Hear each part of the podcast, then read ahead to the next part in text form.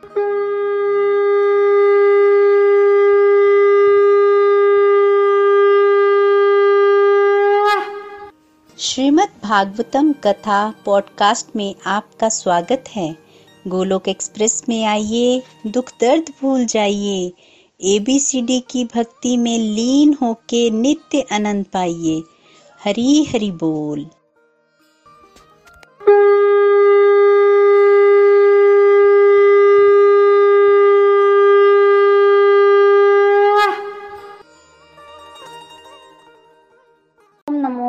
भगवते वासुदेवाय। ओम नमो भगवते वासुदेवाय। ओम नमो भगवते वासुदेवाय।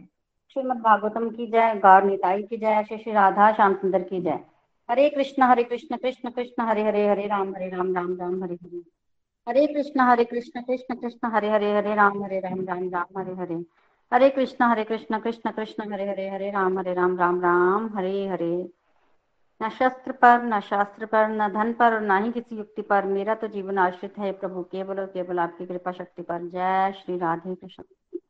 सो हरि हरि बोल अभिमन तो हम श्रीमद् भागवतम के महात्म पर चर्चा कर रहे हैं जिसमें पिछली बार हम ये डिस्कशन कर रहे थे कि इस कथा को सुनने से कौन कौन पवित्र हो जाता है, जिसमें एक आत्मदेव ब्राह्मण की कथा जो है हमने सुनी थी। ठीक है? तो तुंगभद्रा नदी के तट पर एक आतमदेव नाम का ब्राह्मण रहता था उसके कोई संतान नहीं थी तो वो आत्महत्या करने के लिए चला गया तब उसको एक सन्यासी मिला और सन्यासी ने उसको समझाया कि तुम्हारे भाग्य में प्रारब्ध में संतान नहीं है तो तुम ऐसे करो तुम आत्महत्या मत करो और वापिस चले जाओ पर वो नहीं मानता है उसके पत्नी का नाम धुंधली होता है और फिर वो एक सन्यासी से एक फल लेके जाता है वो फल अपनी पत्नी को खिला देता है कि उसके घर में एक पुत्र जो है वो पैदा होगा। पर उसकी पत्नी जो है वो उसको धोखा देती है और वो अपनी बहन का पुत्र लेकर उसको झूठ ही बोल देती है कि तेरे घर पुत्र हो गया है और जो फल होता है वो गाय को खिला देती है। देखिए, कल हमने बड़ी सारी लर्निंग्स ली थी तो हमें इस कथा से बहुत सारी लर्निंग्स मिलती है। वो क्या है? देखो, ऐसे समझ लीजिए कि तुंगभद्रा नदी जो है वो मतलब इस तरह से समझे कि तुंग का अर्थ होता है अधिक भद्रा का अर्थ होता है कल्याण करने वाली, अधिक कल्याण करने वाली। तो हमारे लिए तुंगभद्रा का अर्थ ये है, हमारा ये शरीर, ये मानव शरीर है, ये हमारा बहुत अधिक कल्याण करने वाला है। हमारा शरीर, क्योंकि मनुष्य शरीर में ही हम इस मटेरियल वर्ल्ड को छोड़कर स्पिरिचुअल वर्ल्ड तक जा सकते हैं। मनुष्य शरीर में ही, पशु शरीर में नहीं जा सकते। तो आत्मदेव बेसिकली हमारी आत्मा को रिप्रेजेंट करता है। कि हमारे, हम अपनी आत्मा द्वारा अपना कल्याण कर सकते हैं, इस मानव शरीर में रहते रहते। तो इस मानव शरीर में रहकर ही हम आत्मदेव हो सकते हैं। जो अपनी आत्मा को शरीर में रहते रहते भगवान के साथ जोड़ दे मतलब वो एक तरह से देव ही बन गया, उसी को आत्मदेव कहते हैं। तो हमें ये समझना है कि हम इस मनुष्य जीवन में रहते रहते अपना कल्याण करते भगवान ने हमें बुद्धि दी है ना? बुद्धि। उस बुद्धि से हम अपना भी कल्याण करें और दूसरों का भी कल्याण करें। पर अभी हमारी बुद्धि दूषित है। कभी क्रोध करती है कभी कुतर्क करती है। तो इसको बोला जाता है धुंधुली बुद्धि। प्रत्येक घर में धुंधुली बुद्धि होती है। ये जो छल किया धुंधुली ने आत्मदेव की पत्नी ने बेसिकली ये हमारी बुद्धि को रिप्रेजेंट करती है। तो हमें शरीर भी मिला है, शरीर में हमारी आत्मा भी है, हम अपना कल्याण कर सकते हैं, पर बुद्धि के चलते कैसे अपना कल्याण करेंगे? बुद्धि जब मन की सलाह लेती है और उसके बाद वो धोखा देती है, वो उसका नेचर है, क्योंकि मन स्वार्थी है। धोखा मिला और आत्मा भोली वाली होती है, आत्मा को इतना पता नहीं चलता। मतलब तो फिर बार बार बार बार धोखा मिला। और फिर क्या हुआ? फिर आत्मदेव की हालत तो आप समझ ही गए थे कल कि उस पुत्र जो है वो गाय के भी एक पुत्र हुआ जिसका नाम गोकर्ण रखा गया और बेसिकली वो वही सन्यासी था जिसने वो फल दिया था। और धुंधली के घर जो पुत्र हुआ, जो उसने गोद लिया था अपनी बहन से, उसका नाम धुंधकारी रखा। धुंधकारी ने अल्टीमेटली आत्मदेव को इतना तंग किया कि एक दिन आत्मदेव आत्महत्या करने को चल पड़े और तब गोकर्ण ने उनको उपदेश दिया जिससे उनका कल्याण हुआ आत्मदेव का। तो क्या समझ में आया इससे हमें? इससे हमें ये समझ में आया कि अगर हम सच में अपना कल्याण चाहते हैं तो हमें विवेक से काम लेना पड़ेगा। जब तक हम विवेक को जीवन में नहीं लाएँगे, उससे बुद्धि को बल नहीं देंगे, विचार नहीं करेंगे, तब तक हमारा कल्याण नहीं होने वाला। और विवेक कैसे आता है? हमने सुना है, बिन सत्संग विवेक ना हो बिना सत्संग के तो विवेक होता नहीं है।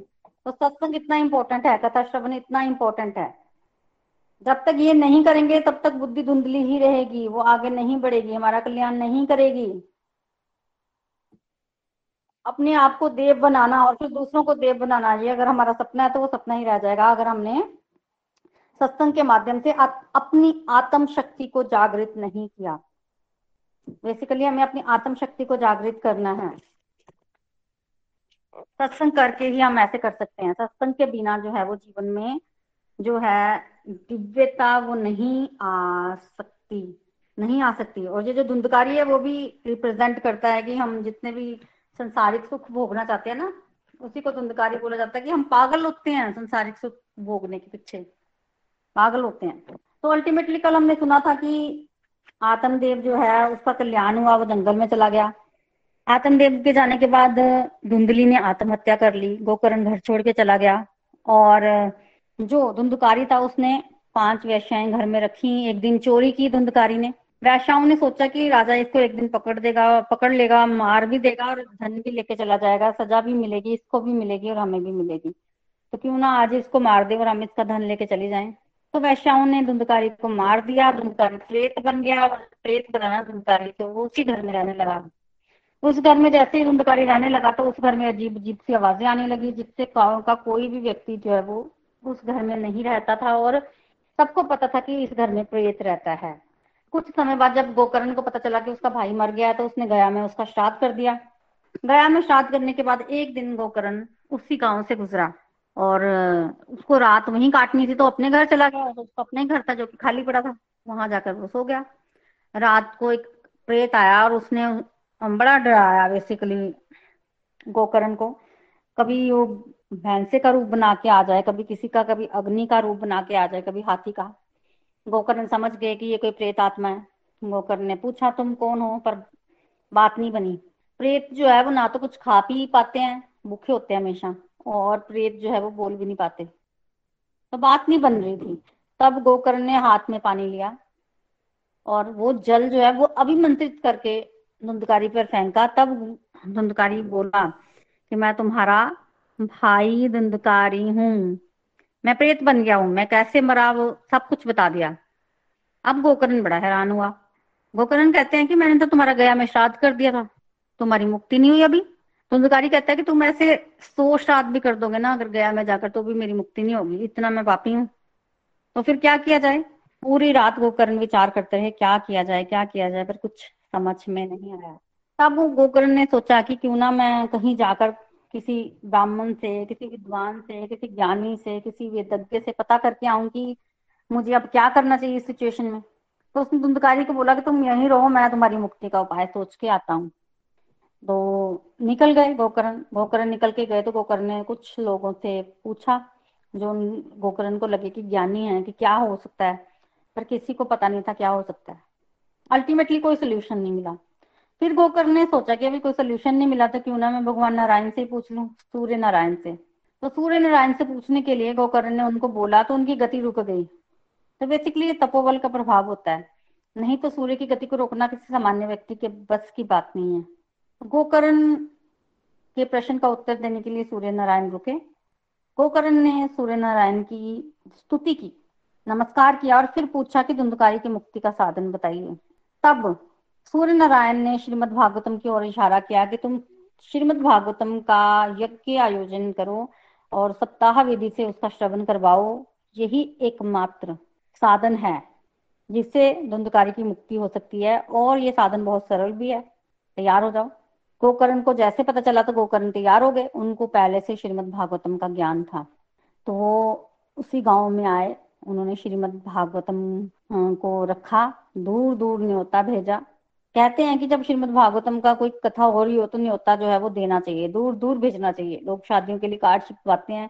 इसके लिए भी इसको शादी से कम नहीं मानना चाहिए। उतने ही ज़ोर शोर से, बल्कि उससे भी ज़्यादा ज़ोर शोर से जो है वो तैयारियाँ और इन्विटेशन जो है वो भेजने चाहिए। गोकर्ण ने वैसे ही किया। फिर जब कथा शुरू हुई तो धुंधकारी भी आ गया, वो प्रेत भी आ गया। उसी के लिए तो हो रही थी कथा। अब प्रेत बैठे कहाँ? प्रेत का तो ये होता है कि एक जगह बैठा, हवाई इधर को उड़ गया। एक जगह दूसरी जगह बैठा, हवाई फिर उड़ गया। टिके ही ना वो। फिर उसको कहाँ बिठाए वायु रूप था ना वो। बाहर तो बैठ ही नहीं पा रहा था। फिर एक बाँस लाया गया। प्रेत उस बाँस में घुसकर बैठ गया। तो उस बाँस में प्रेत बैठा धुंधकारी। व्यास गद्दी बिछाई गई और उस व्यास गद्दी पर गोकर्ण को उठाया गया। गोकर्ण को बिठाकर वहाँ शुरू हुई कथा। सात दिन तक कथा चली। पहले दिन जब कथा विश्राम हुआ तो बड़ी विचित्र बात हुई।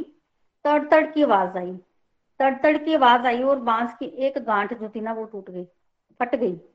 सबने देखा कि बाँस की एक गांठ फट गई, ठीक है। दूसरे दिन वैसी आवाज़ आई, दूसरी गांठ भी फट गई, तीसरे दिन तीसरी गांठ फटी, चौथे दिन चौथी और जिस दिन सातवां दिन था, जिस दिन श्रीमद भागवतम का विश्राम हुआ, उस दिन सातवीं गांठ भी फट गई, सारी सात की सात गांठें फट गई और वहाँ से गांठों को फोड़कर धुंधकारी बाहर आया। वो प्रेत जोनि से मुक्त होकर पवित्र हो गया हुआ था और उसका दिव्य स्वरूप हो गया हुआ था। हरी बोल, दिव्य स्वरूप बिल्कुल भगवान जैसा स्वरूप तुरंत अपने भाई गोकर्ण को प्रणाम किया और कहा कि तुमने मुझे प्रेत जोनि से मुक्ति दिला दी। धन्य है ये श्रीमद भागवतम की कथा, जो मनुष्य को प्रेत जोनि से भी मुक्त करा दे। प्रेत जोनि से भी मुक्त करा दे। सारे पाप जो है वो भस्म हो गए। सब लोगों को देखकर बड़ी हैरानी हुई बहुत हैरानी हुई। अब वो धुंधकारी भी बोल रहा है कि अगर मनुष्य जन्म लेकर जिसने श्रीमद भागवतम की कथा नहीं सुनी तो उसने कुछ नहीं सुना। उसका जन्म व्यर्थ है। उसका जन्म जो है वो व्यर्थ है। उसके बाद जो महिमा गाई देखिए यहाँ पर धुंधकारी ने श्रीमद भागवतम की कथा की महिमा खुद गाई कि ऐसे है इससे पापों का नश, नाश हो जाता है। खुद उन्होंने बड़ी आ, महिमा गाई। जिस समय धुंधकारी श्रीमद भागवतम की महिमा गा रहा था। उसी समय वैकुंठ से पार्षदों सहित एक विमान आया और वो विमान किसके लिए आया था? धुंधकारी के लिए। तो भगवान के पार्षद लेने आए और जब पार्षद लेने आए तो धुंधकारी उस विमान पर चढ़ा और जब धुंधकारी उस विमान पर चढ़ा तब गोकर्ण ने एक प्रश्न कर दिया पार्षदों से। क्या प्रश्न किया? गोकर्ण कहते हैं पार्षदों को कि कथा धुंधकारी ने अकेले तो नहीं सुनी, इतने लोग बैठे हुए हैं। विमान तो एक ही आया। क्या क्या सिर्फ़ धुंधकारी?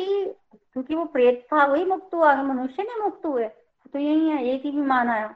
तब भगवान के पार्षदों ने कहा कि भाई, ऐसा नहीं है कि कथा के फल में भेद है। कथा के फल में भेद नहीं है, श्रवण में भेद है। बाकी लोगों ने तो कथा ऐसे सुनी कि खुद तो कथा में बैठे हैं, मन तो संसार में है। असली में कथा श्रवण जो है, वो धुंधकारी ने ही की है। कथा को सुना, मनन किया, उसको जीवन में उतारा। तो कथा के श्रवण से फल में भेद आ गया। धुंधकारी वैसे भी कुछ खा पी नहीं सकता था, वो प्रेत था तो सात दिन उसने निराकार कथा सुनी बाकी उन्हें सुनी, इधर इसे एक कान से सुनी, दूसरे कान से निकाल दी तो वो टिकी नहीं उनके अंदर। इसलिए ये तो जाएगा विमान में बैठकर, और आप भी जा सकते हो। आपके लिए भी आएगा विमान, बाकी कोई नहीं जाएगा। अब जो गोकर्ण ने सुना तो गोकर्ण को थोड़ी निराशा भी हुई कि कथा तो हुई, पर किसी को मतलब बाकियों ने अच्छे से श्रवण ही नहीं की। और लोगों को भी ये लगा कि ये क्या हुआ? जब देख ली धुंधकारी की मुक्ति तो डाउट तो अपने पे शर्म भी आए। तो फिर गोकर्ण ने क्या किया? गोकर्ण ने पार्षदों को बोला कि नहीं, विमान मत भेजो मेरे लिए, मुझे नहीं जाना अभी। मैं एक और कथा का आयोजन करूँगा। एक और बार कथा करूँगा यहाँ पर। तो जितने लोग रह गए हैं, उनको कथा सुनाऊँगा और उनको लेके ही जाऊँगा तब गोकर्ण ने फिर एक कथा का आयोजन किया, और वो पास कौन सा मास था? श्रावण महीना था। ये जो महीना चल रहा है ना, श्रावण यही महीना था और इसी महीने में गोकर्ण ने कथा रखी पूरे एक हफ़्ते के लिए। सप्ताह विधि से कथा रखी और फिर उसका श्रवण करवाया। कथा का श्रवण करवाया और जब कथा की समाप्ति हुई ना, फिर क्या हुआ? फिर हुआ ये कि जितने लोग बैठे कथा सुन रहे थे, उतने विमान प्रकट हो गए, उतने विमान खूब जब विमान प्रकट हुआ, सब बड़े खुश, सबका सब बहुत खुश थे सारे। इतने में क्या हुआ? अब ये गोकर्ण देख रहे हैं कि सबके लिए विमान आया, ये तो सब एक एक करके जाने लगे तो गोकर्ण सोच रहे हैं कि लगता है कि श्रोताओं के लिए विमान आता है, वक्ता के लिए कोई विमान नहीं आता। तो समझ नहीं आ रहे थे कि मैं क्या करूँ? लेकिन गोकर्ण के लिए तो कोई विमान नहीं आया। तब गोकर्ण ने पूछा कि भाई, सिर्फ़ श्रोताओं के लिए विमान आता है? तब किसी पार्षद ने बताया कि नहीं, श्रोताओं के लिए विमान नहीं विमान नहीं आता, सबके लिए आता है, आपके लिए विमान आ रहा है, पर कौन आ रहा है? आपको लेने आपको लेने तो स्वयं भगवान आ रहे हैं। और इतने में क्या हुआ? भगवान स्वयं हर्षित होकर पाँच जने शंख की ध्वनि करते हुए पाँच जने शंख की ध्वनि करते तो भगवान स्वयं प्रकट हुए और गोकर्ण को उन्होंने आते ही गोद में उठा लिया हृदय से लगा लिया। और जैसे ही गोकर्ण को भगवान ने हृदय से लगाया गोकर्ण तो बिल्कुल भगवान के समान ही बन गया। बिल्कुल भगवान के जैसा श्याम वर्ण हो गया पीताम्बर बन गया वो रेशमी रंग का। भगवान जैसा जो है वो रूप हो गया और भगवान ने उनको जो है वो विमान पर चढ़ा लिया। और कहा ले गए भगवान गोकर्ण को? गोलोक धाम तो गोलोक धाम जो है वो गोकर्ण जी जो है वो चले गए। जब भगवान राम इस धरती पर आए थे, तब भगवान राम जो है वो साकेत धाम ले गए थे अयोध्या वासियों को। उसी तरह से गोकर्ण जो है खुद तो गोलोक धाम गए और साथ ही साथ सब लोगों को भी लेके गए। तो सप्ताह यज्ञ का ऐसा फल आप देखिए ये कोई बहुत पुरानी बात तक को नहीं बताई जा रही है। कलयुग की बात है, कलयुग की ही बात है। जिन जिन ने गोकर्ण के मुँह से श्रीमद भागवतम का पाठ सुना, वो फिर कभी माता के गर्भ में नहीं आए। उनको ऐसा फल मिला, अगर हम घोर तपस्या करेंगे ना, बहुत देर तक, योगाभ्यास करेंगे तो भी हमें ये फल उतनी आसानी से प्राप्त नहीं होगा। जितना एक हफ़्ते तक सप्ताह विधि से श्रीमद भागवतम को श्रवण करके जो है वो प्राप्त होता है। तो बोलिए, गोकर्ण जी महाराज की जय। इस तरह से सबकी मुक्ति हुई। आप देखो सनकादि ऋषि मुनि नारद जी को सुना रहे हैं ना? तो क्या कह रहे हैं वो नारद जी को? हमने आप कथा सुनाई और सप्ताह विधि से कथा सुनने का क्या फल है वो भी बताया। तब नारद जी ने पूछा कि आप एक बार और एक्सप्लेन कीजिए। और बताइए कि कैसे कथा के लिए हमें क्या क्या आयोजन करना चाहिए? श्रोता और वक्ता के लक्षण क्या है वो बताइए। तो इस तरह से प्रश्न किया तब कुछ लक्षण बताए उन्होंने। सबसे पहले तो उन्होंने यही बताया कि जैसे विवाह होता है ना घर में सनकादि ऋषि मुनि बता रहे हैं, जैसे विवाह की तैयारियाँ होती हैं कितने समय पहले से और सबको इनविटेशन भेजा जाता है, ऐसे ही श्रीमद भागवतम का अगर आप आयोजन करो तो इतनी ही तैयारी होनी चाहिए, इतनी शादियों में होती है, इससे ज़्यादा ही होनी चाहिए। रिटर्न इनविटेशन हो तो बहुत बढ़िया, नहीं हो तो ओरल तो सबको ही मिलना चाहिए। जो मिले दूर दूर तक सबको बताओ कि फलानी दिन में, फलाने महीने में, फलानी जगह पर कथा हो रही है आना, सबको पता होना चाहिए। और खुद नहीं आना, परिवार को भी साथ लेके आना। दूर दूर तक भेजो, निमंत्रण भेजो, लिखो, लिख राइटिंग में कार्ड भेजो। और ये भी बोलो साथ में कि अगर आप सात दिन के लिए नहीं आ सकते, आपके पास नहीं है इतनी छुट्टी आप बिज़ी हो तो आप एक दिन कथा श्रवण करने अवश्य आए, क्योंकि इस कथा का एक शब्द सुनना भी दुर्लभ है। एक क्षण मात्र भी कथा आपके कानों में पड़ जाए, ये बहुत दुर्लभ है, इसलिए एक दिन के लिए तो अवश्य आए। फिर कथा कहाँ श्रवण करवाएँ? या तो घर पर श्रवण करवाएँ, या फिर किसी तीर्थ स्थान पर श्रवण करवाएँ, या फिर ऐसी जगह पर जहाँ पर मतलब हरियाली भी हो और खाली जगह हो, ऐसे वन में। मतलब एक बड़ा सा चौड़ा मैदान होना चाहिए मतलब जहाँ जगह हो लोगों के बैठने की, कि एटलीस्ट लोग आके बैठ के कथा सुन तो सके। घर में अगर आप कर रहे हो तो आयोजन तो घर को खाली करो। मतलब सामान सारा इधर उधर रखो। ऐसे नहीं कि कमरे में सारा कुछ पड़ा है और साइड पे दो चार लोग बैठे हैं, दो चार दूसरे कमरे में। नहीं, आप खाली करो घर को। बेड साइड पे लगाओ। और जैसे लामा फेरे नहीं होते हैं? लामा फेरे के टाइम पे कैसे सजाया जाता है मंडप? ऊपर कितना सजा होता है? कोई फूल मालाएँ लगी होती हैं, कोई कुछ कोई कुछ, वैसे सजाओ मंडप की तरह। और वहाँ पर लोगों को बिठाओ। व्यास, आसन, व्यास गद्दी का इंतज़ाम करो। दिव्य आसन होना चाहिए। इस तरह से बहुत प्यारी का वर्णन जैसे शादी होती है ना, वैसे बताया गया है कि उससे भी बड़ा आयोजन होता है श्रीमद भागवतम का, क्योंकि शादी तो एक दिन में खत्म हो जाती है, ये सात दिन तक चलता है। व्रतों के बारे में बताया है कि कैसे करना चाहिए। निराहार रह के कोई व्रत कर सके, कथा श्रवण तो अच्छी बात है, बोल सके तो अच्छी बात है। बट अगर नहीं होता तो आप फलाहार भी ले सकते हैं। दिन में एक टाइम खा सकते हैं, दो टाइम खा सकते हैं।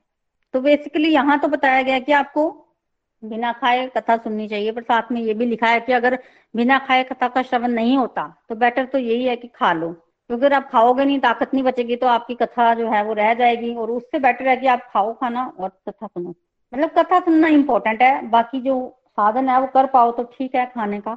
जैसे कंफर्टेबल लगता है वैसे कर लो, पर कथा श्रवण जो है वो बहुत इंपॉर्टेंट है, वो ज़रूर करना है आपने। इसके अलावा जितने दिन तक कथा चले, उतने दिन तक आपने व्यर्थ की बातें नहीं करनी है, ज़मीन पे सोना।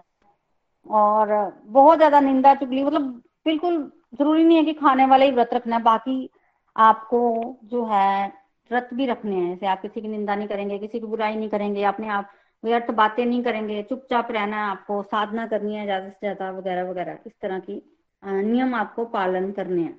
और आहार उतना जितने में आप जीवित रह सके, इससे ज़्यादा नहीं।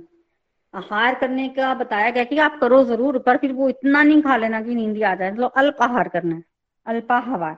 बहुत कम आपने जो है वो खाना है। इसके बाद बता रहे हैं कि ये जो भव रोग है ना हमारा, कि हम मटेरियल वर्ल्ड में फंस गए हैं, इसको रोग से कंपेयर किया गया ये रोग है, और इसकी औषधि है श्रीमद भागवतम। और एकमात्र औषधि है। हम दुखी हैं क्योंकि हम भगवान से छुट गए हैं। भगवान के साथ हमने जुड़ना है, और तरीका भी भगवान ही है। क्योंकि ये श्रीमद भागवतम भी भगवान का ही रूप है ना? तो ये औषधि का काम करता है। इसलिए हमें इसका श्रवण तो यतन से करना चाहिए। यतन कर से करना चाहिए। वक्ता और श्रोता के लक्षण पूछे थे। तो वक्ता के लक्षण बताए हैं कि सबसे पहले लक्षण तो विरक्ति भाव है। जैसे बताया था, शुरू में भी विरक्त होना चाहिए। विरक्ति का मतलब ये नहीं है कि वो गृहस्थी ना हो। नहीं नहीं, जो जैसे आप बात करें सूद गोस्वामी की तो सूद गोस्वामी भी गृहस्थ है। तो विरक्ति ऊपर से नहीं, अंदर से। वैराग्य अंदर से होना चाहिए। जैसे कि सुखदेव गोस्वामी, उनका ना तो कोई ड्रेस है, ना उनकी कोई ड्रेस है। सुखदेव गोस्वामी के बारे में ये प्रसिद्ध है कि उनका क्या ड्रेस होगा, जिसकी कोई ड्रेस ही नहीं है, उसका ड्रेस क्या होगा? ये प्रसिद्ध है, वो ज़्यादा देर नहीं रुकते थे। जब हम कथा में सुखदेव गोस्वामी की एंट्री पढ़ेंगे, उस समय बताया जाएगा कि ये एक घर में उतनी ही देर रुकते थे जितनी देर में गाय दूही जाती थी। मतलब ये जाते थे भिक्षा के लिए, गाय का दूध दूहो और इनको दे दो और ये पियेंगे और चले जाएँगे और दोबारा उस घर में दोबारा नहीं जाना इन्होंने। मतलब हार्डली पाँच कर मिनट ही रुकते थे एक घर में। सुखदेव गोस्वामी के लिए प्रसिद्ध है। तो वैराग्य आना चाहिए जीवन वक्ता के जीवन में वैराग्य होना चाहिए। वैराग्य का मतलब क्या होता है? वैराग्य का मतलब ये नहीं है कि कोई बड़ा गरीब है, उसको तो खाने को खाना नहीं मिल रहा तो वो कह रहा है कि मुझे वैराग्य हो गया खाने से। नहीं, उसको वैराग्य नहीं बोलते हैं। वैराग्य होता है कि साथ, सामने चीज़ पड़ी है। पदार्थ सुलभ है आपके लिए, पर आपके मन में उसके प्रति अट्रैक्शन ना हो। मतलब वो सहज हो आपके मन में। ऐसा नहीं कोई चीज़ नहीं मिल रही तो हमने त्याग कर दिया उस चीज़ का। वो नहीं। वैराग्य होता है कि सच में आपके पास वो चीज़ है, पर आपका मन नहीं है उसको देखने का। भोग वृत्ति का आपने त्याग कर दिया है। दृष्टि को बदला है, सृष्टि नहीं। तो आपने अपनी दृष्टि को बदल दिया है। तो वक्ता का प्रधान लक्षण तो यही बताया है। बाकी वो बोलने में पटु होना चाहिए, कुशल होना चाहिए, धीर, गंभीर होना चाहिए, ब्राह्मण होना चाहिए। वो उस तरह की चीज़ें हैं, वो तो चलो ठीक है मेन बात यह है कि उसका जो है वो भाव अंदर से पवित्र होना चाहिए। और दूसरी सबसे बड़ी बात ये बताई कि वो कीर्ति के मोह से मुक्त होना चाहिए। निष्प्रिय बोलते हैं इसको। भगवत गीता में भी हमने पढ़ा है। देखो, एक दिन पहले भी मैंने बताया था कि भक्ति करना जितना मुश्किल है ना, भक्ति का नाटक करना उतना ही आसान है। जो डिवोशन के रास्ते पर आगे बढ़ता है ना, उसके लिए बड़ी मुश्किल आ जाती है। हर को लगता है कि हर कोई आगे जा रहा है। हर कोई आगे जा रहा है, करूँ क्या मैं? फंस जाता है व्यक्ति इसमें ना, बड़ी बुरी तरह से फंसता है। ये भी कर रहा है मतलब सही में जो भक्ति करता है, उसको बड़ी मुश्किलें आती हैं। और जितने नाटक करना है, उसके लिए बहुत आसान है। तो भक्ति करनी उतनी ही मुश्किल है उसका नाटक करना उतना ही सरल है। व्यक्ति करता तो है ज़ोर शोर से आगे बढ़ता है। मान लो कोई कथा करना भी शुरू हो गया, परंतु उसके रास्ते में जो सबसे बड़ा विघन आता है, वो ये कि उसको कीर्ति का मोह हो जाता है। अब उसको भक्ति नहीं करनी, अब उसको कीर्ति चाहिए कि मैं क्या करूँ जिससे मेरी मशहूरी हो जाए। और वो वो काम करना शुरू कर देता है राधा दानी ठीक है तो भक्ति गायब हो जाती है, कीर्ति रह जाती है। और जो कीर्ति के पीछे एक बार भागने लग पड़ा है भक्ति नहीं कर सकता। तो ये एक मेन बात है, जो वक्ता के पतन का कारण बन सकता है। तो जो वक्ता होता है, वो इन चीज़ों से मुक्त होना चाहिए। कीर्ति के मुँह में फंसा हुआ नहीं होना चाहिए। और श्रोता श्रोता के लक्षण तो पहले भी बताए हैं कि श्रोता बस संकल्प करके बैठे, फिर वो व्रत ले ले। जो पीछे हमने व्रत बताए हैं, उन व्रतों को जो है वो, उनका पालन करते हुए कथा श्रवण करे। एक मेन बात बताइए कि कथा श्रवण करने का मतलब सिर्फ़ कथा ही श्रवण करे। शादी में हम छुट्टी लेके चले जाते हैं ना, वैसे ही करे। ऐसा ना हो कि एक कथा में बैठा है ध्यान जो है वो दुकान में लगा हुआ है और फ़ोन आ रहे हैं और फ़ोन में बता रहा है, ऐसे नहीं, ऐसे कर लो। ये चीज़ वहाँ पड़ी है, वो चीज़ वहाँ पड़ी है। ऐसा नहीं होना चाहिए। श्रोता के लक्षण की भाई, कथा सुन रहे तो फिर कथा ही सुनो। चिंताएँ छोड़ दो। फिर कथा को ही सुने और कथा का ही मनन करें। शरीर को पवित्र रखें। मन को पवित्र रखें।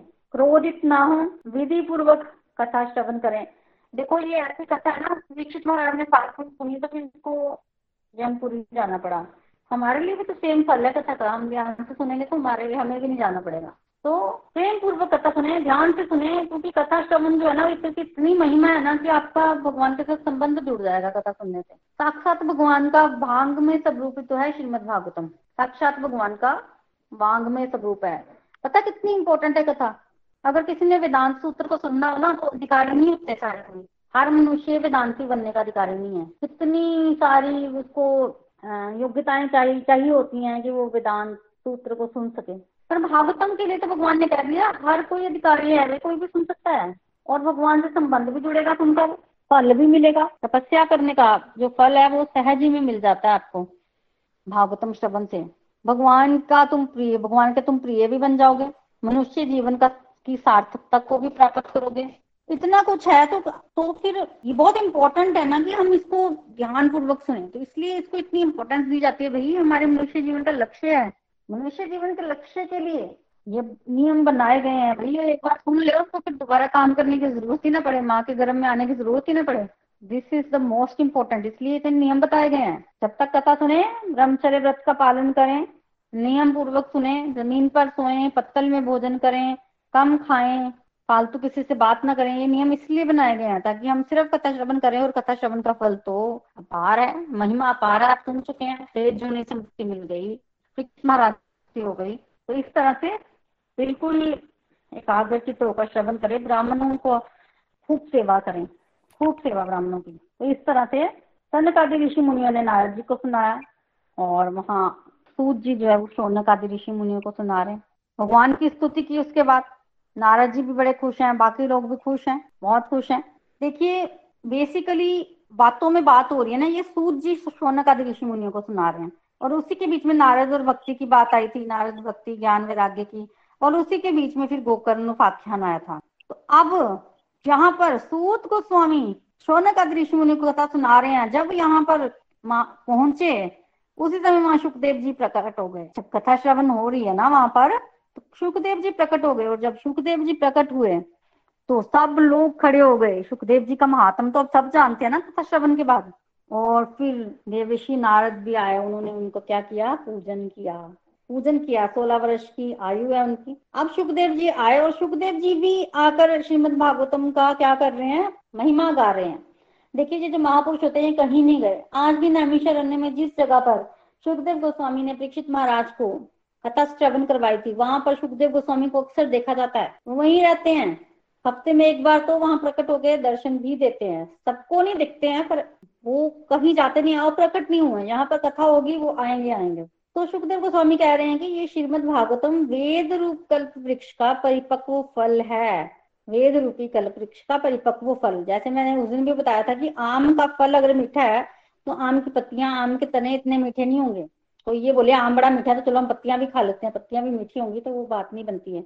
उसी तरह से अगर फल, ये श्रीमद भागवतम को फल कहा गया है, ये बहुत मीठा है, ये मीठा है, पर ज़रूरी नहीं है वेदांत सूत्र भी इतना मीठा हो तो इसको इसलिए फल बोला गया कल्प वृक्ष का परिपक्व फल।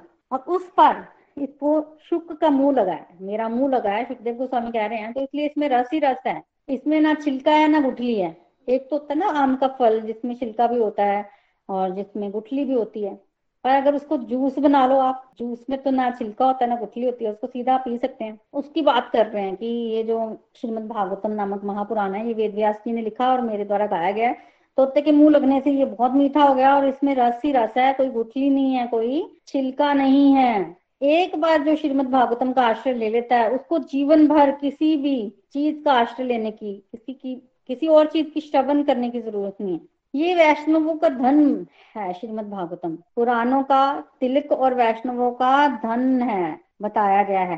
कहते हैं कि वैकुंठ में, स्वर्गलोक में, सत्यलोक में कैलाश लोक में, ये रस नहीं है। ये कहाँ है? ये मनुष्य लोक में है। मतलब कथा जो है वो वहाँ भी दुर्लभ है, यहाँ पर मिलती है। इसलिए इसका खूब पान करो क्योंकि जो चीज़ दुर्लभ होती है भाई, उसका पान करना चाहिए हमें। हम लोग, देखो, जो भी हमें इस वर्ल्ड में मिलता है ना, हमें लगता है कि वहाँ जाके हमें अनंत गुना मिलेगा। ये यहाँ कम है, वहाँ ज़्यादा है। पर क्या बोल रहे हैं सुखदेव गोस्वामी? कथा यही है कथा वहाँ नहीं है। सत्य लोक में कथा नहीं है, स्वर्ग लोक में कथा नहीं है। ये मटेरियल वर्ल्ड के ही प्लैनेट्स आ जाते हैं, इनमें कथा नहीं है तो यहाँ मिलती है। इसलिए इसको खूब खूब इसको रसस्वादन करो। और सुखदेव गोस्वामी ऐसे कह रहे हैं सूत जी ये कथा सुना रहे हैं तो इस प्रकार अभी वो कह ही रहे थे कि उसी बीच वहाँ कौन प्रकट हो गए? वहाँ पर प्रहलाद महाराज आ गए, बलि महाराज, उद्धव, अर्जुन और भगवान प्रकट हो गए अपने पार्षदों के साथ। नारद, भक्ति, ज्ञान, वैराग्य सब है वहाँ पर अब। भगवान को जब सबने देखा, ये सब प्रकट हुए तो फिर एक बड़ा सा सिंहासन लगाया गया उस पर भगवान को बिठाया गया। फिर वहाँ पर कीर्तन हुआ, सब लोग नाच रहे हैं। फिर भगवान शिव जी कैसे पीछे रहते हैं? भगवान शिव जी पार्वती सहित आ गए, फिर ब्रह्मा जी भी आ गए। फिर कीर्तन हुआ। कीर्तन में सब लोग तो बड़े ज़ोर शोर से हिस्सा लेने लगे प्रहलाद महाराज करताल बजा रहे हैं। उद्धव जी महाराज भी कुछ बजा रहे हैं। छनकने टाइप हम बजाते हैं ना मंदिरों में, वो बजा रहे हैं। नारद जी तो वीणा बजा रहे हैं। अर्जुन को तो आप जानते ही, राग आते हैं क्योंकि वो बृहनला बना था, वो राग बजा रहा है। इंद्र मृदंग बजा रहे हैं। सनकादि ऋषि मुनि भी बीच बीच में जय घोष कर रहे हैं। सुखदेव गोस्वामी कुछ गा रहे हैं। और इस तरह से भक्ति ज्ञान विरागे नाच रहे हैं। इतना प्यारा कीर्तन हुआ, इतना प्यारा कीर्तन हुआ कि भगवान खुश हो गए, खुश हो गए। भगवान इतने खुश हैं, भगवान कह रहे हैं, वर मांगो वर मांगो वर मांगो। भगवान ने ऐसे बोलना शुरू कर दिया। आप सबने क्या वर मांगा? सर ने वर मांगा कि जहाँ जहाँ कथा हो, सप्ताह कथा हो, वहाँ वहाँ आप अपने पास दोस्त सहित खुद आए खुद आए। हमारा यही मनोरथ है, आप पूर्ण कीजिए। सबने एक ही स्वर में यही मांगा कि जहाँ जहाँ कथा हो, वहाँ वहाँ आप आए। भगवान ने भी तथास्तु बोला कि मैं ज़रूर आऊँगा और तथास्तु कहकर भगवान वहाँ से चले गए। उसके पश्चात नारद जी ने भगवान को, उनके पार्षदों को नमस्कार किया। सब एक दूसरे को नमस्कार करने लगे। एक एक करके जो है वो सब वापिस जा रहे हैं। सब वापिस जा रहे हैं। भक्ति भी बड़ी खुश है। बेसिकली भक्ति को उस समय श्रीमद भागवतम में भी बास मिला था और बोला था कि जब इसका पठन पाठन होना हो ना, कोई वक्ता इसको गाए, कोई श्रोता सुने तो उस समय तुम श्रोताओं के हृदय में जाके बैठ जाना। इस तरह से बोला गया। तो इस तरह से कितने सारे जो डाउट्स थे, थोड़े बहुत थे, वो सारे दूर हुए। अब सूत गोस्वामी शौनक आदि ऋषि मुनि को सुना रहे हैं ना, तब शौनक आदि ऋषि मुनि ने एक और प्रश्न किया सूत गोस्वामी से। वो प्रश्न ये किया कि सुखदेव गोस्वामी ने परीक्षित महाराज को सुनाया, गोकर्ण ने दुंदकारी को सुनाया, और सनक आदि ऋषि मुनि ने नारद मुनि को सुनाया। क्या एक साथ सुना दिया कि अलग अलग समय पर सुनाया? ये कथाएँ जो हो रही हैं, कथा के बीच में, कथा के बीच में, कथा ये हुई कब? कब कब हुई? तब सूत गोस्वामी बता रहे हैं। क्या बताया सूत गोस्वामी ने? सूत गोस्वामी ने कहा कि जो सुखदेव गोस्वामी ने परीक्षित महाराज को कथा सुनाई थी, वो सुनाई थी कलयुग के शुरू होने के तीस वर्ष बाद। भगवान जब इस धरती से चले गए, उसके बाद कलयुग आया और कलयुग जब तीस वर्ष का था, तब परीक्षित महाराज को श्राप मिला और तब सुखदेव जी ने ये कथा उनको सुनाई। फिर जब परीक्षित महाराज ने कथा सुनी और उनकी मुक्ति हुई, उसके 200 वर्ष के बाद गोकर्ण उपाख्यान हुआ। गोकर्ण ने दो बार इसका आयोजन किया कथा का और धुंधकारी को मुक्ति दिलाई। गोकर्ण ने जब सुनाई ये कथा धुंधकारी को, उसके भी तीस वर्ष बाद तनकादि ऋषि मुनि ने नारद जी को ये कथा आनंद नामक घाट हरिद्वार में सुनाई। तो इस तरह से टाइमिंग्स भी बताया कि एक ही समय पर नहीं हुई अलग अलग समय पर हुई है भाई। वो जब भी कथा होती है तो उसका रिकॉर्ड होता है ना तो इस तरह से हुआ। और अब ये कथा मेरे द्वारा आपको प्राप्त हो रही है। और सच मानिए, ये रामबान औषधि है भबरोग की। ये औषधि चुप जाए, ऐसा नहीं हो सकता। अब आप इस कथा का आदर पूर्वक पान कीजिए। हे ऋषि मुनियों, इस कथा का आदर पूर्वक पान करो और ये कथा वक्ता और श्रोता दोनों को मुक्ति देने वाली है। ये गोपनीय रहस्य है जो अभी आप सब लोगों को पता चला है। इससे पवित्र और कोई वस्तु नहीं है इस धरती पर। परमानंद की प्राप्ति कराने वाली है। इसलिए हमें इसका श्रवण करना है। और इस लोक में ऐसा कुछ नहीं है जो इस कथा के श्रवण से प्राप्त ना हो। ये कहकर वाणी को विराम दिया अभी। महात्म की वाणी को विराम दिया। कहने का क्या मतलब? त्रिलोक में ऐसा कुछ नहीं है जो कथा श्रवण से ना मिले। कहने का मतलब ये कि कथा का आध्यात्मिक लाभ भी है मटेरियल लाभ भी है। डिपेंड करता है कि हम किस उद्देश्य से इस कथा को सुन रहे हैं। किसी को मटेरियली कुछ चाहिए वो भी मिल जाता है पर फिर स्पिरिचुअल बेनिफिट नहीं मिलता। और कोई स्पिरिचुअल बेनिफिट के लिए इस कथा को श्रवण करता है तो वो भी मिलता है। ऐसा कुछ नहीं है जो आ, ये कथा जो है वो नहीं दे सकती। ये कथा मनुष्य को सब कुछ प्रदान कर देती है। अगर जब कथा श्रवण करनी होती है आपने, और कथा श्रवण से पहले अगर आप कोई संकल्प करते हैं तो ये कथा उस संकल्प को अवश्य अवश्य पूरा करती है। ये इस कथा की ब्यूटी है ना भाई? ब्यूटी है कथा की। आप और कथा के बारे में क्या कहना? भगवान इसको अपना स्वरूप मानते हैं।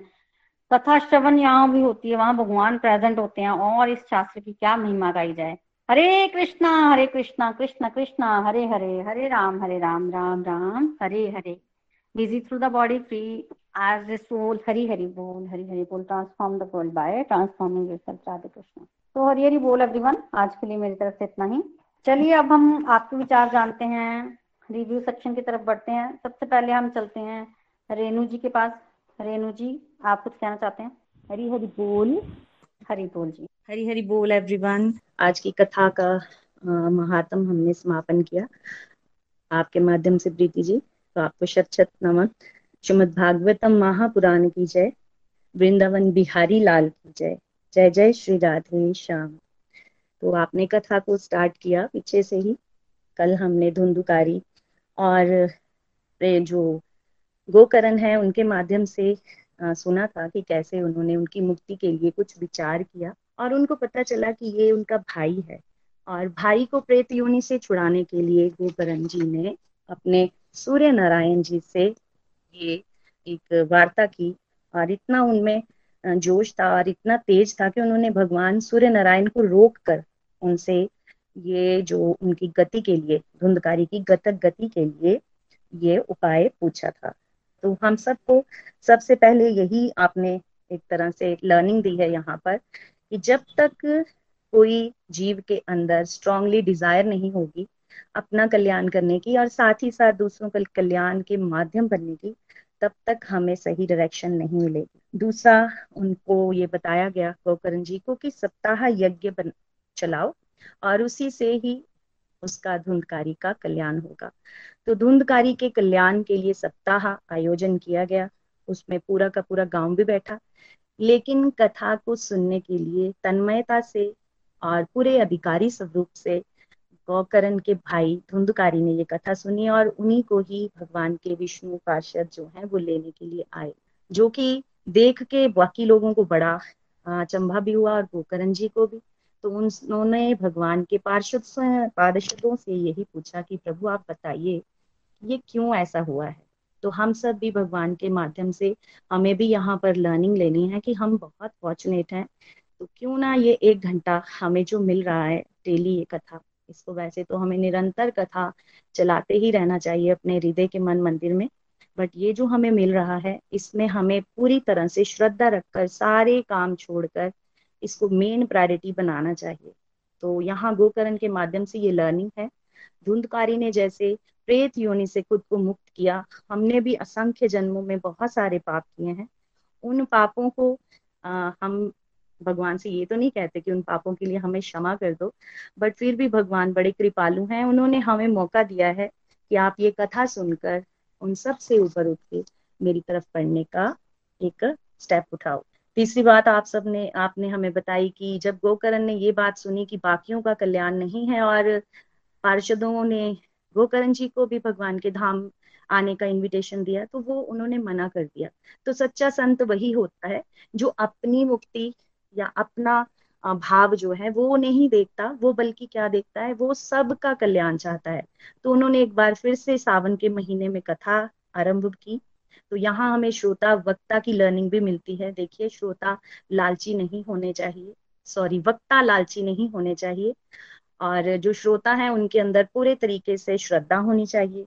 और तीसरा पॉइंट जहाँ पर इस कथा के लास्ट में हमने ये समझा गोकरण और धुंधकारी की कथा में। कि भगवान की प्रेमा भक्ति ही हमें गोलोक धाम तक ले जाएगी। अगर हम अपने मन में पुण्य या पाप के चक्कर में फंसे रहे ना, कि हमें पुण्य करेंगे, हम ये माला करेंगे, ये कथा करवाएँगे तो हो सकता है ये स्वर्ग लोक या फिर जैसे श्री राम जी का साकेत धाम ब्रह्म लोक या अलग अलग लोक हमने पीछे भी सुना था, वो हमें भगवान दिला भी दें। लेकिन एक सच्चा प्रेम, सच्चा प्रेमी हमें वहाँ तक, गोलोक धाम तक तभी लेके जा सकता है। जब हम किसी संत का साथ भी लें और परमात्मा की इस कथा श्रवण में इतना डूब जाएँ कि ये कथा श्रवण हमारे हृदय में हर समय कीर्तन करती रहे और धीरे धीरे हम नवदा भक्ति की लास्ट स्टेज को पाए। आगे सप्ताह यज्ञ विधि बताई गई है। तो मैं सच कहूँ तो प्रीति जी, मुझे ऐसा लग रहा था कि डायरेक्टली कृष्णा मुझे बता रहे हैं। कई बार मैंने ये पढ़ी है कई बार मैंने इसको फील किया है पर मुझे ऐसा लग रहा था कि भगवान ना अब पूरे तरीके से तैयारी करवा रहे हैं और मेरे मन के अंदर इतनी स्ट्रॉन्ग डिज़ायर है। कृष्णा मुझे आ, मैं ये नहीं कहूँगी कि हमें सकाम भाव से कुछ भी करना चाहिए बट मैं ये वाली डिज़ायर ज़रूर रखती हूँ कि भगवान एक बार मुझे ज़रूर मौका दें कि मैं घर में ये कथा आयोजन करवा पाऊँ मुझे माध्यम बनाए परमात्मा की कृपा से। और उसके बहुत सारे आपने हमें तैयारियों के तरीके भी बताए। मैं अपने मन मंदिर में हमेशा यही आयोजन करती रहती हूँ, जब कथा होगी तो मैं ये करूँगी, मैं वो करूँगी। और आप सबको भी मैं ये कहना चाहूँगी कि हमने जब ये कथा स्टार्ट की थी तो प्रीति जी ने हमें बताया था कि कलयुग का ना एक सबसे बड़ा, एक सबसे बड़ा फ़ायदा क्या है, जिसके कारण परीक्षित जी ने छोड़ा था। क्योंकि इसमें मन से सोचा हुआ कोई भी अच्छा काम, भगवान बड़ी जल्दी उसको पूरा करते हैं और उसका फल भी देते हैं।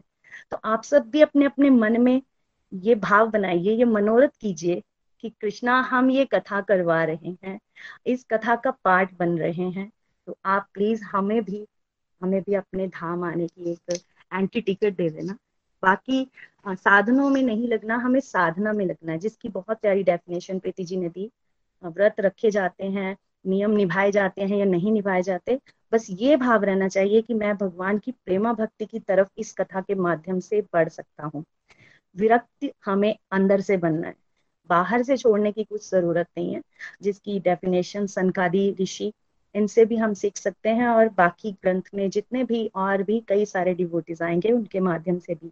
एक और पॉइंट प्रीति जी ने हमें बताया कि जैसे कीर्ति का अगर मोह हमारे मन में होगा ना तो हमारी भक्ति टिक नहीं पाएगी। तो हमें भक्ति का मोह रखना है, कीर्ति का मोह नहीं रखना। भक्ति का नाटक करना बहुत आसान है फ्रेंड्स लेकिन भक्ति करना एक्चुअल में बहुत मुश्किल है। लेकिन भक्तों के संग में रहेंगे तो ये मुश्किल नहीं, ये आसान हो जाएगी। हमें अपने मनोरथ लेकर प्रेम पूर्वक कथा सुननी है। ये भगवान श्री कृष्ण की साक्षात वांग्मय मूर्ति है और हमारे कई जन्मों के पुण्य उदय हुए हैं। इसलिए भगवान ने हमें ये कथा, दुर्लभ कथा इतने इजीली प्रोवाइड करवा दी है प्रीति जी के माध्यम से, गोलुक एक्सप्रेस के माध्यम से।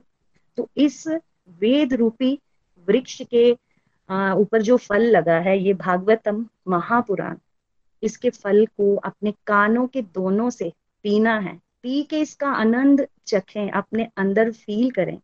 ये रसी रसा इसमें जैसे प्रीति जी हमेशा कहते हैं, कोई गुटली कोई छिलका, कुछ कड़वापन नहीं है। आनंद ही आनंद है। और ये कहा नहीं मिल सकती? ये सत्य लोग बैकुंठ लोग कैलाश, वहाँ भी नहीं मिलेगी। उन सबको भी कथा सुनने के लिए यहाँ इस थरा पे आना पड़ता है। ये मनुष्य जीवन हमारा बड़ा दुर्लभ है। इसमें भगवान ने हमें चेतना दी है, हमें चॉइस दी है कि ये कथा कैसे सुनो, कैसे प्रेम और भक्ति करके मेरी तरफ़ आओ। और जैसे लास्ट में प्रीति जी ने बताया कि ये कथा जब कह रहे थे सूत जी, कथाओं के बीच में ही कथाएँ, जैसे परीक्षित जी ने को सुखदेव जी ने सुनाई, गोकरण ने, धुंधकारी को सनकादिक ने, राम नारद जी को ये सब सुनाई। तो उसी समय की बात है कि ये जो कथा हो रही थी, तब भगवान और उनके भक्त बड़े बड़े भक्त, प्रहलाद, बलि, उद्धव, अर्जुन, पार्षद सब वहाँ आ गए और उन सबने क्या किया? वो कथा श्रवण भी कर रहे हैं और साथ में हरि का कीर्तन भी कर रहे हैं। भगवान को कीर्तन अति प्रिय है, अति प्रिय है। तो मैं प्रीति जी से रिक्वेस्ट करूँगी कि प्रीति जी, थोड़ा सा ही सही इस कथा के आरंभ में या अंत में आप प्लीज़ कीर्तन को भी ज़रूर शामिल कीजिएगा। मुझे पता है कि हमें समय का हमेशा अभाव रहता है बट ये हमें थोड़ा सा इसको भी अपने कथा में ज़रूर शामिल करना चाहिए। और भगवान की कृपा से भगवान हमारे से खुश होकर हमें पक्का पक्का ये वरदान देंगे।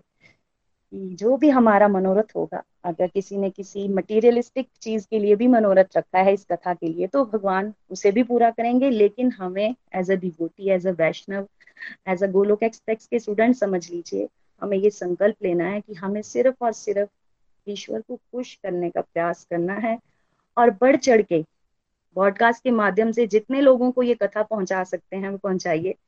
फिजिकली तो नहीं हम उनको ला सकते बट टेक्नोलॉजी के माध्यम से खूब कथा का प्रचार करना चाहिए। और लास्ट में प्रीति जी ने यह भी बताया कि शौनक जी ने एक और प्रश्न किया, ये किस किस समय पर सुनाया गया था? तो एक ना एक तरह से ये क्या था? कथा का शुभारंभ। जैसे समझ लीजिए कि ट्रेलर सुना दिया था। ट्रेलर सुना दिया था, पिक्चर अभी बाकी है। और जो भगवान के शुद्ध भक्त होते हैं, वो भक्ति से रिलेटेड क्वेश्चन का क्वेश्चन करते हैं ताकि उनको और आनंद प्राप्त हो। वो कभी भी इस चीज़ से आ, मतलब भरते नहीं है। वो हमेशा उनका पात्र खाली ही रहता है। तो अपने अंदर ये पात्र हमें लाना है और भगवान की ये भव रोग की रामबान दवा को लेते रहना है और धीरे धीरे ईश्वर की प्रेमा भक्ति की तरफ़ पढ़ने के लिए एक ही एक ही हम सबको उपाय रखना है अपने जीवन में कि आत्म कल्याण करने के लिए हमें सत्संग के बिना और कहीं से भी जोश नहीं आएगा। और अगर हम भी धुंधकारी की तरह पागल बने रहे, अपनी बुद्धि की, अपने मन की ये बातें हमेशा सोचते रहे, बुद्धि में विवेक नहीं जगाया तो हम अपने जीवन को व्यर्थ कर देंगे, जो कि हमें बड़े ही दुर्लभ तरीके से मिला है। Thank you once again Preeti ji. आपको शत शत नमन है। इतनी प्यारी तरह से आप कथा सुनाते हो कि ऐसा लगता है कि कथा बिल्कुल सामने ही चल रही है। हरी हरी बोल हरी हरी बोल। हरी हरी बोल रेणु जी हरी हरी बोल। ब्यूटीफुल आपकी लर्निंग है, मज़ा ही आ गया सुनकर। बिल्कुल, सबसे पहले तो भगवान भावग्राही जनार्दन है। बिल्कुल, वो भाव ज़रूर पूरा करेंगे और जैसे आपने बोला है कि वो ज़रूर अभी आप कथा हुई भी नहीं है तो उसका फल जो है वो ऑलरेडी भगवान होगा। तो इतनी पावरफुल है कलयुग में, जो आप सोचते हो ना तो ज़रूर आप करवा पाएँगे। भगवान ने ज़रूर उसका भी इंतज़ाम किया होगा। बाकी बिल्कुल, ये श्रवण हमें अवश्य करना चाहिए। यही एकमात्र कल्याण का साधन बताया गया कलयुग में। मान लो आप अपना कल्याण करना चाहते हैं चैंटिंग भी करना चाहते हैं, पर आपसे हो नहीं रही है। मान लो कोई नहीं मतलब किसी का मन इतना ही उसको भटका रहा है कि वो माला पकड़ के तो बैठा पर नहीं चट पा रहा है क्या करेगा? कथा श्रवण करेगा। कथा श्रवण करोगे, भक्ति ज्ञान वैराग्य आएँगे, इसका इतना ज़्यादा इम्पैक्ट है ना कि फिर वो माला चलना शुरू हो जाएगी। क्योंकि नहीं चलने का मतलब हमारे पुराने पुराने जन्मों के कोई पाप जो है, वो दे हुए होंगे ना, तब भी नहीं कर पाते हम लोग। तो मन जो है वो इतना ज़्यादा हावी हो जाता है हम पर। तो श्रवण की बहुत विधि है, अगर कल्याण चाहते हैं हम लोग तो करनी ही, यही करना है हमें। बहुत पावरफुल है ये कलयुग में स्पेशली और दूसरा बिल्कुल, नाटक नहीं करना है हमें। अगर सही में हम संकल्प लेकर कि हमें भगवान के रास्ते पर आगे बढ़ना है और फिर कथा का श्रवण करेंगे तो ये अनंत गुना फल देगी। अगर हमारा जो लक्ष्य है वो स्पिरिचुअल होगा ना तो अनंत गुना ये फल देगी। और एक और बात मैं कहना चाहती हूँ कि श्रवण विधि की बहुत ज़्यादा इंपॉर्टेंस है। हमने सुनी, एक घंटे से सुन रहे हैं पिछले। पर देखो, ऐसा ना कि शास्त्र तो सबके पास होता भी है तो क्या हमें उस पाठ मतलब पाठन को इतनी वैल्यू नहीं की गई? ये नहीं है कि पाठ नहीं करना है करना है, पर हर जगह श्रवण ही क्यों आता है? लिखा हुआ नहीं आता कि आप भागवतम का पाठ करो, आपको इतना फल मिल जाएगा, पाठ करो। बार बार श्रवण क्यों बोला जाता है? देखिए, ये भगवान की वाणी होती है अगर वहाँ पर श्रवण लिखा गया है तो जो ताकत भगवान ने श्रवण को दी होगी, वो पाठन में नहीं होगी। इसका ये मतलब नहीं है कि पाठ गलत है। पाठ भी करो, पर जब बार बार श्रवण भगवान ने बोला है तो श्रवण को विशेष पावर दी गई है। तो इसलिए श्रवण विधि को बोला जाता है कि सुनो आप, सुनने को ज़्यादा इंपॉर्टेंस दी जाती है। पहली भक्ति भी श्रवण भक्ति है। तो हमें छोटे शास्त्रों की ना छोटी छोटी बातों को, बारीकियों को समझना चाहिए। अगर हम बारीकियों को समझ के चलेंगे ना तो हम बहुत जल्दी तरक्की करेंगे। एक एक पॉइंट को पकड़िए। श्रवण मतलब श्रवण। पाठ भी कीजिए, पर वो श्रवण को कभी मत छोड़िए। तो रेणु जी, बड़ा अच्छा लगा बड़ी बारीकी से आपने सुनाया, बड़ी अच्छी अच्छी बातें जो है वो आपने पिक करके निकाली। और हम बस ऐसे ही मिलजुल कर आगे बढ़ते रहे। कलयुग में ये साथ की बड़ी इंपॉर्टेंस है जो हमें यहाँ पर मिला है गोलोक एक्सप्रेस के माध्यम से। ये बहुत बड़ी भगवान की ब्लेसिंग्स है। इस साथ से अगर चलते रहे ना तो कहाँ के कहाँ पहुँच जाएँगे हम लोग? तो बस भगवान से मैं यही प्रेयर करती हूँ कि हम सब साथ मिलकर जो है वो आगे बढ़े और इसी तरह से श्रवण कथा का करते रहें करते रहें। हरी हरी बोल। Thank you very much Renu ji. Hari Hari बोल। हरी हरी बोल। चलिए, अब हम आगे बढ़ते हैं। हमारे साथ संतोष जी हैं। संतोष बड़ियाल जी, कुछ कहना चाहते हैं?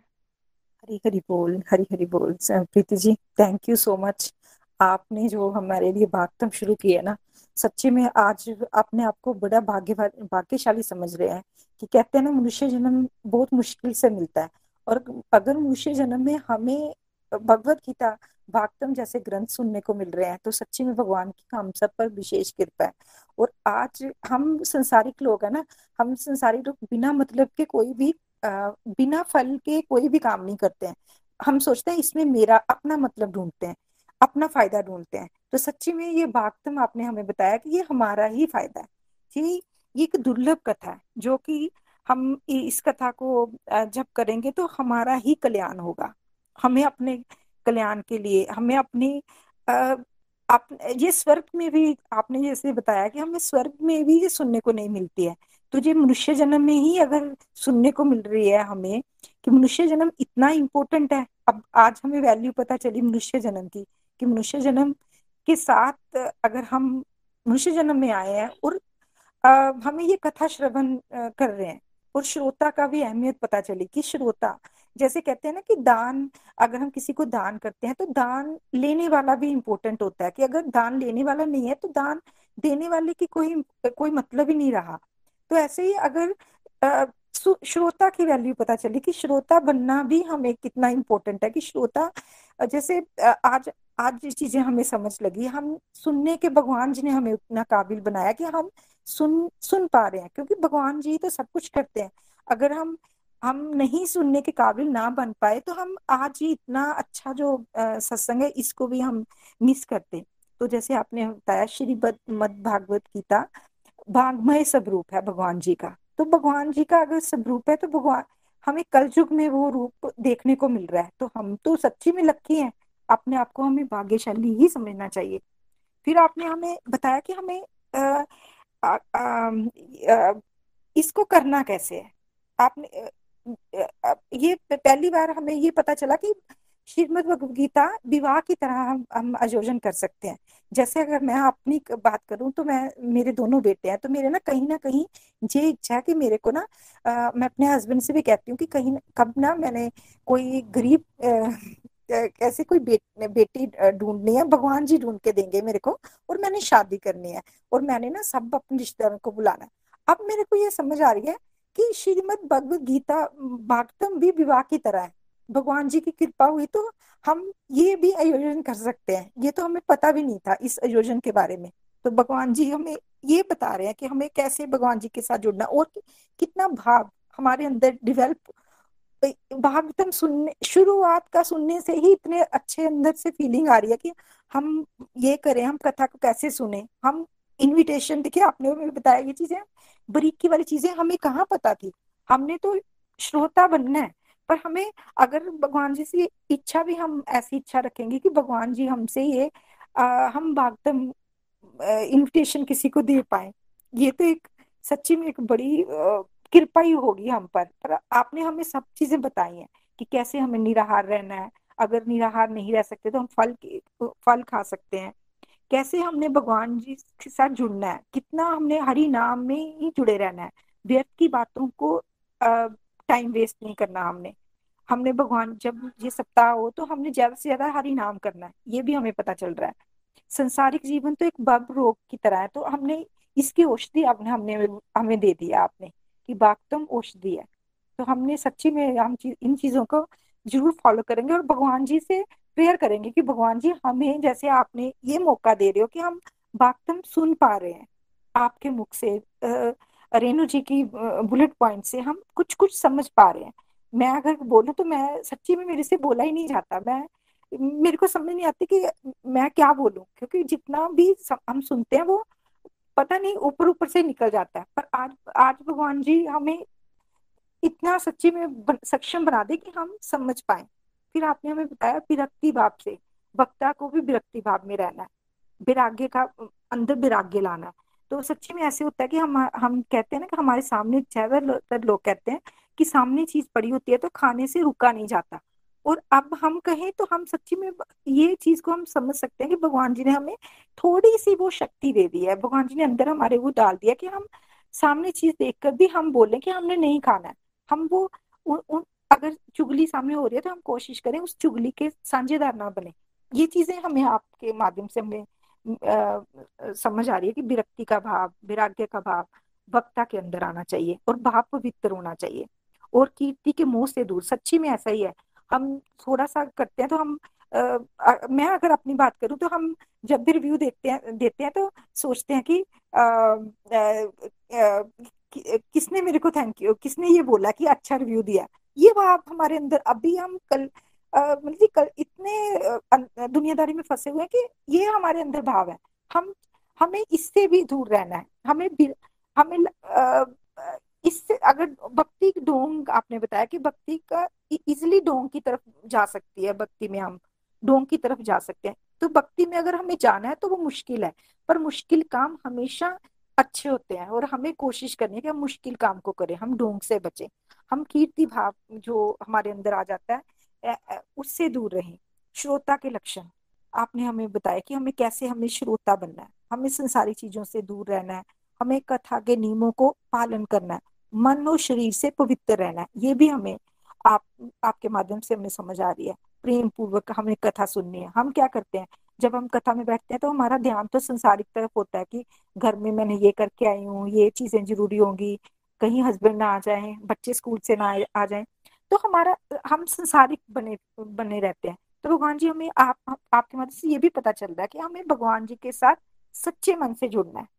अगर सच्चे मन से जुड़ेंगे तो भगवान जी हमें वो कृपा दिखती है। कृपा हमारे ऊपर करेंगे भगवान जी। जैसे कि अब देखिए अब कथा की आपने हमें महिमा सुनाई कि कैसे कथा में भगवान जी खुद आए अर्जुन जी आए बाल, बाली महाराज जी आए ब्रह्मा जी पार्वती परिवार सहित पार्वती जी शिवा परिवार सहित आए। वो भगवान जी इस भगवत गीता में खुद आते हैं। तो जिस कथा में भगवान जी खुद आ जाते हैं उस कथा में तो सच्ची में हमें श्रोता, अच्छे श्रोता बनने की भगवान जी से प्रेयर करनी है कि भगवान जी हमें अच्छे श्रोता बना दीजिए, कि हम अच्छे से सुन पाए इन चीज़ों को।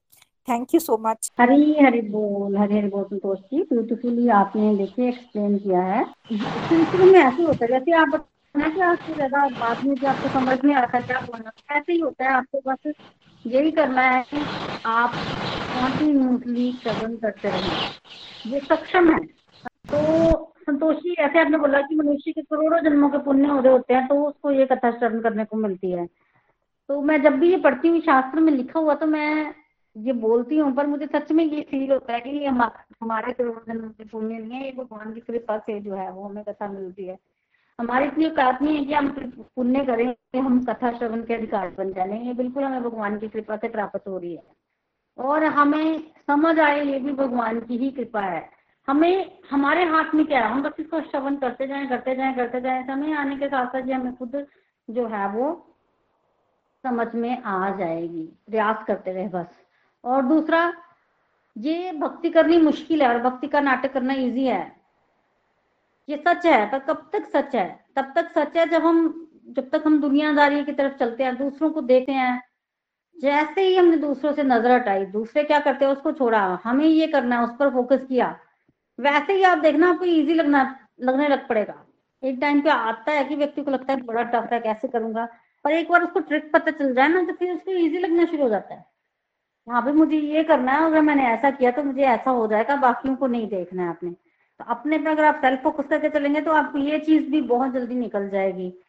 और बाकी कलयुग है, कलयुग में प्रभावशाली है, हमें पता है, हम इस साधन को करते रहे। धीरे धीरे धीरे धीरे जो है वो फ़र्क पड़ेगा। और जो आप विवाह की बात कर रहे थे, उसमें ये है कि वैसे तो मुझे इसके बारे में इतनी नॉलेज नहीं है, पर मैंने टीवी में कई बार देखा है कि भागवतम कथा का आयोजन होता है और उसमें जब भगवान का विवाह करते हैं ना, रुक्मणी जी के साथ साथ ही एक और विवाह भी करते हैं। मतलब टीवी पे मैंने देखा है कि रियलिटी में वो शादी कथा में करते हैं तो ये भी हो सकता है, ये आपको पता करना पड़ेगा कि इस तरह का आयोजन भी हो सकता है कि कथा भी श्रवण हो और साथ ही साथ साइड पे जो है वो मैरिज वगैरह भी हो सकती है। जैसा कि आपके मन में इच्छा थी तो आप इसके बारे में भी पता करवा सकते हैं। दोनों चीज़ें एक साथ भी हो सकती हैं। बाकी आपने बड़ी अच्छी अंडरस्टैंडिंग जो है वो शेयर की है। थैंक यू फॉर शेयरिंग ऐसे ही रेगुलर रहिए और प्रयास करते रहिए। हरी हरी बोल, हरी हरी बोल हरी बोल। चलिए अब हम आगे बढ़ते हैं। एक लास्ट रिव्यू और ले लेते हैं। हमारे साथ रचना जी हैं। रचना जी कुछ कहना चाहते हैं? हरी हरी बोल हरी बोल एवरीवन श्रीमद भगवत महापुराण की जय। Thank you so much Preeti ji. बहुत आनंद आया और आज आपके माध्यम से हमने समझा कि श्रीमद भागवतम का क्या महत्व है।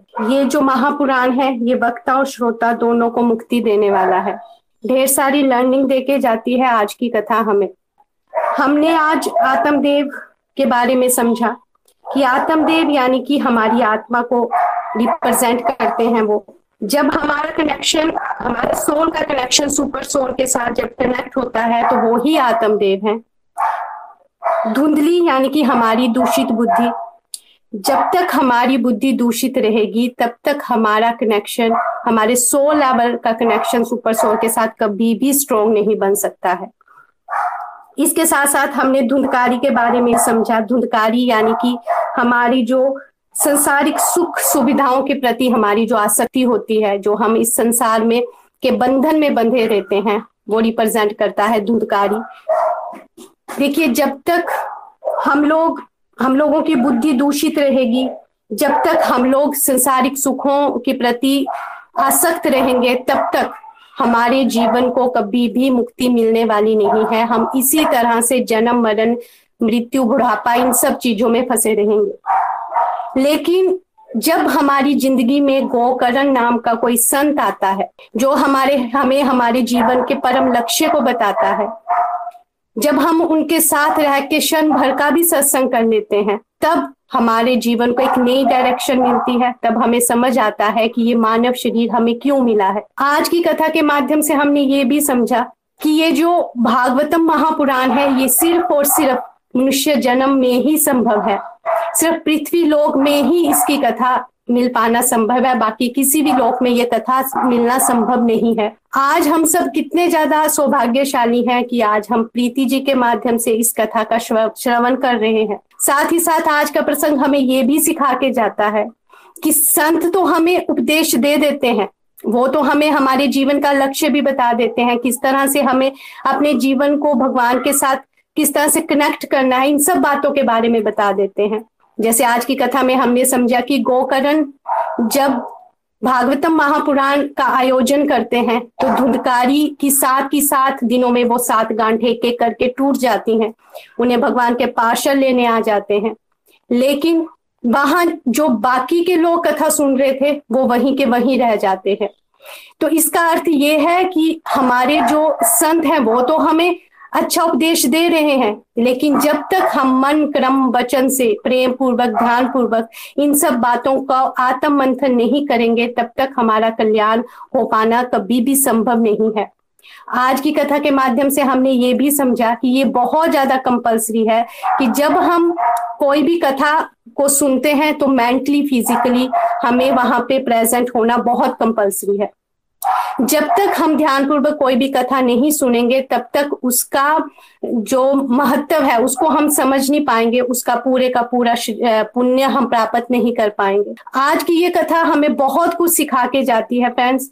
जब प्रीति जी ये बात बता रहे थे कि सिर्फ़ और सिर्फ़ पृथ्वी लोक में ही ये कथा संभव है और मनुष्य जीवन को अगर एक बार ये कथा मिल जाती है तो उसका कल्याण हर हाल में संभव है, चाहे हम एक क्षण का ही उसका सत्संग क्यों ना कर ले। तो आज हम सब अपने आप को इतना सौभाग्यशाली महसूस कर रहे हैं कि हम प्रीति जी के माध्यम से इस कथा को सुन भी रहे हैं, इसके महत्व को भी समझ पा रहे हैं और हम अपने जीवन को किस तरह से इन संतों के चरणों का आश्रय लेके किस तरह से अपने जीवन को सुधार सकते हैं, इन सब बातों के बारे में आज इस कथा के माध्यम से हमने समझा। इसलिए बहुत ज़्यादा कंपल्सरी है कि हम सब इस कथा को ध्यानपूर्वक सुने और अपने जीवन में इसको उतारने की पूरी पूरी कोशिश करें। Thank you so much Preeti ji. सच में दिल से आपका बहुत बहुत आभार है। बहुत आनंद आया।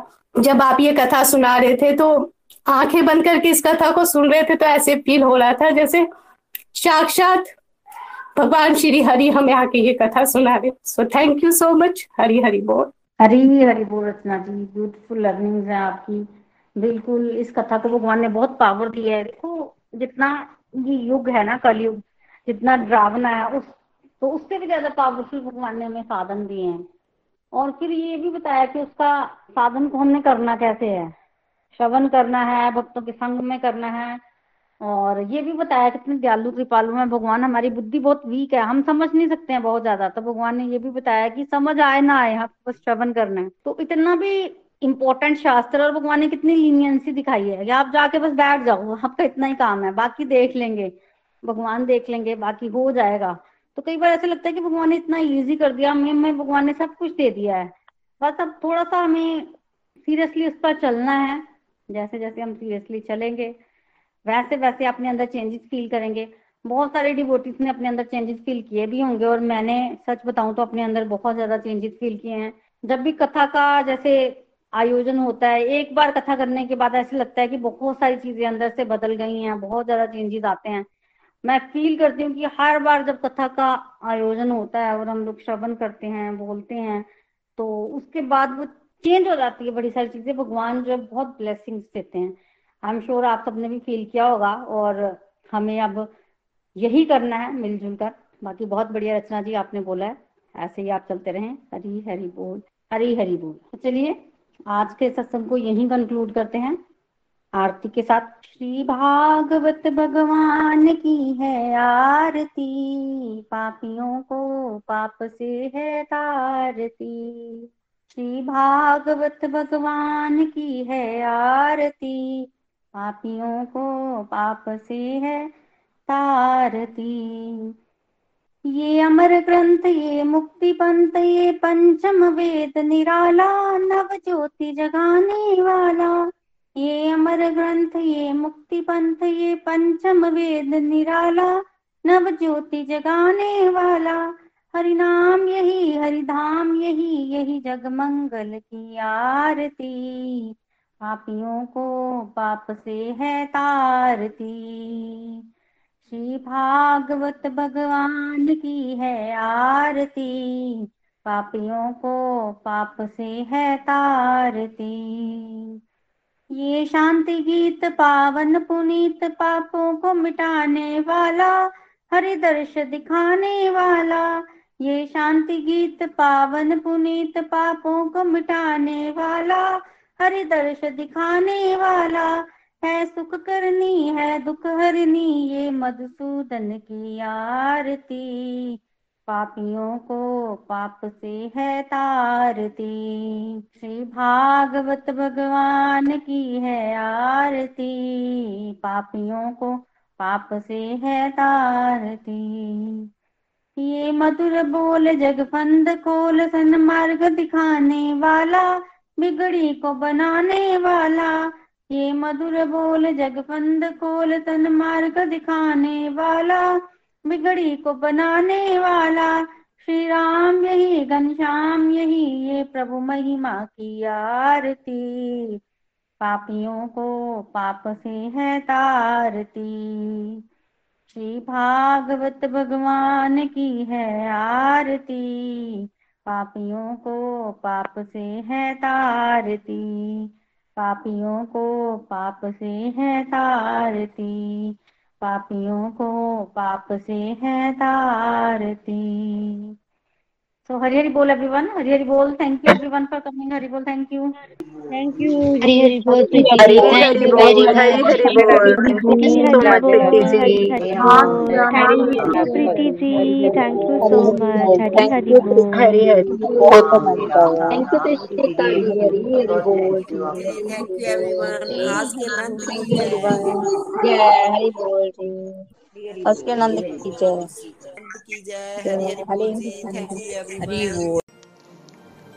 गोलोक एक्सप्रेस से जुड़ने के लिए आप हमारे email address info at Golok Express dot O R G द्वारा संपर्क कर सकते हैं, या हमारे व्हाट्सएप या Telegram number seven zero one eight zero two six eight two one से भी जुड़ सकते हैं।